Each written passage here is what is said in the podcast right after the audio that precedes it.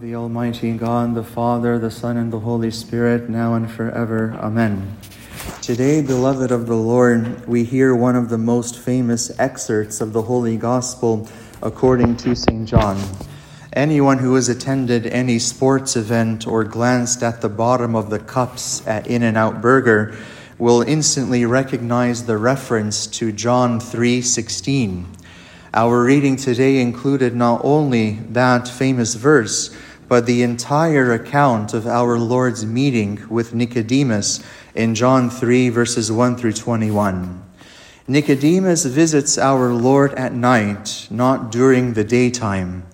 And the reason, according to St. Cyril of Alexandria, is that he didn't yet know Christ as the Son of God.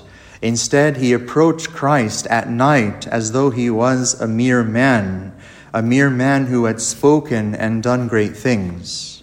After all, you have to remember that Nicodemus at this time was a member of the Pharisees. He was a member of the very same group that opposed our Lord Jesus Christ and ultimately orchestrated his crucifixion. Nicodemus was different than the rest of the Pharisees, however, in that he came to believe in Christ. In John 7, he spoke out in defense of our Lord, and even later in the Gospel, as we sing in our famous hymn, Golgotha, Nicodemus brought a hundred pounds of myrrh, aloes, and spices to anoint our Lord's body in his burial.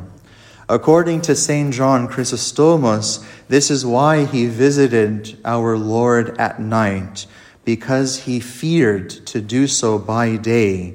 Yet God did not reject him, and Christ still taught him, even though he came to Christ at night out of fear. He came at night out of fear, but the Lord did not reject him.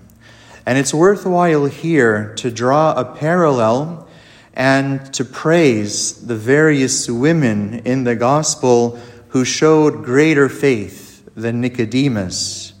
Nicodemus visited Christ at night because of fear. Peter denied Christ three times at night, and Judas betrayed Christ at night.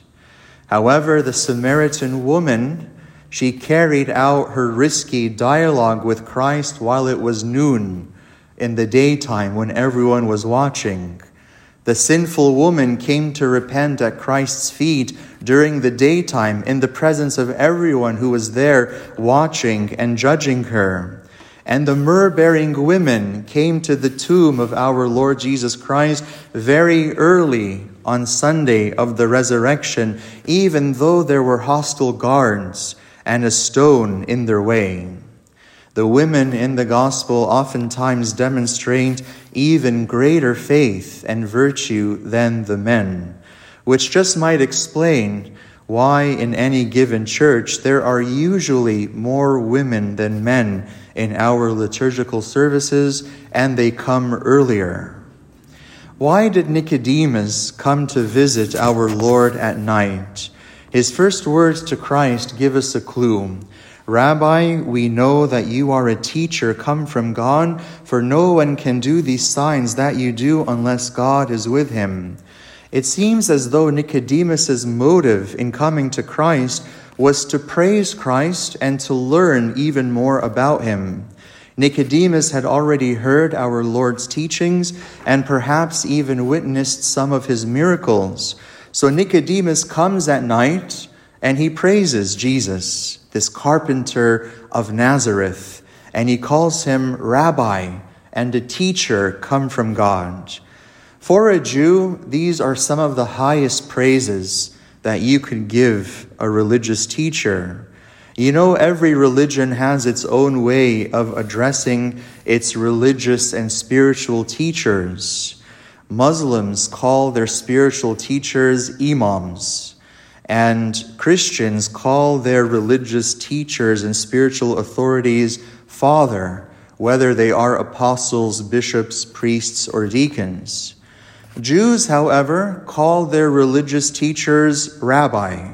So when Nicodemus addresses Christ as rabbi, and a teacher come from God, he is bestowing high praise on Christ. And interestingly, Nicodemus addresses Christ as rabbi here in John chapter 3. But in the very next chapter, John 4, we find the Samaritan woman addressing Christ as prophet. So there is a definite progression here. And once again, the women in the gospel seem to demonstrate greater faith and understanding than the men. But that's neither here nor there. What is important for us this morning is how our Lord responds to Nicodemus, or more accurately, how our Lord doesn't respond to Nicodemus. Christ not only ignores the compliment Nicodemus paid to him, but he changes the subject altogether. Nicodemus addressed our Lord, Rabbi, we know that you are a teacher come from God, for no one can do these signs that you do unless God is with him. And our Lord responds, Most assuredly, I say to you, unless one is born again, he cannot see the kingdom of God. In other words, Christ did not answer Nicodemus's praise or inquiry. Instead, our Lord proceeded to identify himself to Nicodemus as the only begotten Son of God. He told Nicodemus in verse 13, No one has ascended to heaven but he who came down from heaven, that is the Son of Man who is in heaven. Normally, when we speak about a person entering this world, we refer to him or her entering through his or her mother's womb. But Christ's words to Nicodemus imply more than this. He was, of course, born of the Holy Theotokos in the flesh. But in his answer to Nicodemus, we see that Christ has an awareness. He has a self awareness that he is not of this world, that he transcends this world, because he came down from heaven while remaining in heaven. By now, we're probably used to thinking about our Lord in this way because we as Christians believe in him as God. But I'd like you to stop today and to really think about how unique our Lord's words are today.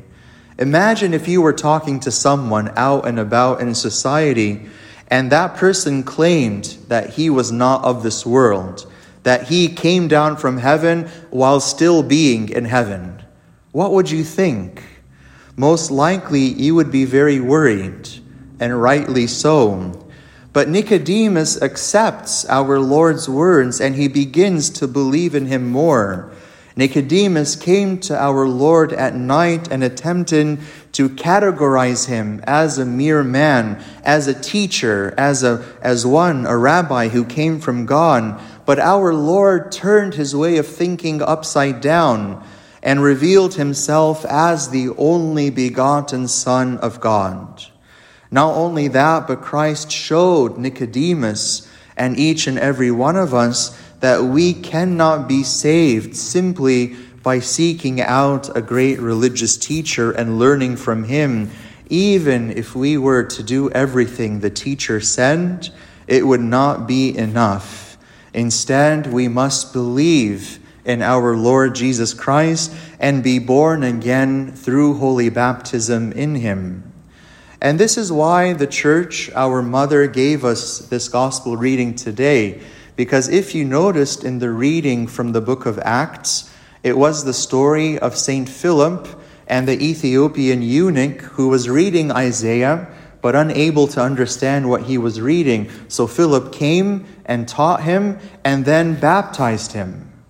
And the reason why we had this reading from the book of Acts and this gospel reading today is because today is the feast of St. Philip the one who taught the Ethiopian eunuch. So the church, through the Holy Spirit, arranged these readings in a beautiful way. And the church is telling us that it's not enough for a person to simply pick up the scripture and read, or to listen to a great teacher and learn. No, this is not enough for salvation. More is required. and that more that is required is for a person to be born again, to be born again through water and spirit, which refers to the mystery of baptism in the Holy Church. The world has witnessed many great teachers who claim to have the answers that we human beings need, but none of them spoke like our Lord. Confucius did not speak like our Lord. Siddhartha Gautama, the Buddha, did not speak like our Lord.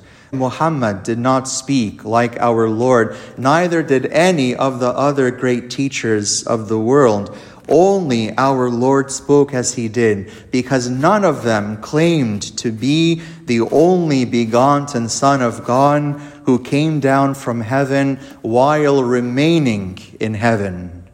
If this claim is true, then Christ is the fulfillment of all our hopes as human beings. If Christ's claim is true, then he is the answer to every question. Moreover, if Christ's claim that he is the only begotten Son of the Father who came down from heaven while remaining in heaven is true, then he is the greatest expression of God's love for mankind. He said it clearly in that famous verse, verse 16 God so loved the world that he gave his only begotten Son, that whoever believes in him should not perish, but have everlasting life. And later on, he said, God did not send his Son to judge the world or to condemn the world, but that the world through him might be saved. God's love, therefore, brothers and sisters, is perfectly revealed in our Lord Jesus Christ, who was sent for the sake of our salvation and eternal life. And just how do we attain this salvation and eternal life? Our Lord made it clear in today's gospel in verses 14 and 15. He said, And as Moses lifted up the serpent in the wilderness, even so must the Son of Man be lifted up, that whoever believes in him should not perish, but have eternal life. The Hebrews in the wilderness, as they fled from Egypt into the promised land, they were saved from poisonous and deadly snakes by looking at the brazen serpent or the bronze snake as it was lifted up. But it was not just looking at the bronze snake that saved them. According to the book of wisdom, the Hebrews were saved not only by looking at the bronze snake, but also by believing in God who was represented in the lifting up of the bronze snake. Similarly, all of us, we attain salvation and eternal life by gazing at the only begotten Son of God lifted up on the holy wood of the cross and believing in him. This is how we attain our salvation, and this is the ultimate expression of God's love for us. If Christ's claim that he is the only begotten Son of the Father is true, then he also is the source of eternal joy that we will find at the end of our journey. Through Christ and his life giving work, he invites us to share in his own life, to bask in the brilliance of the uncreated light which shines and emanates from his face. As we pray in the Psalms, turn us, O Lord God of hosts, and cause thy face to shine, and we shall be saved. And elsewhere, may God be merciful to us and bless us, and cause his face to shine upon us, that men may know thy way on the earth, thy salvation among all the nations. Christ is everything to us, brothers and sisters, and for this reason, today we offer him our lives, we offer him our hearts, every part of our being. We offer not only ourselves, but we do our best to bring others to him, because he is the answer to every question and the fulfillment of every joy and hope of all mankind. And glory be to God forever.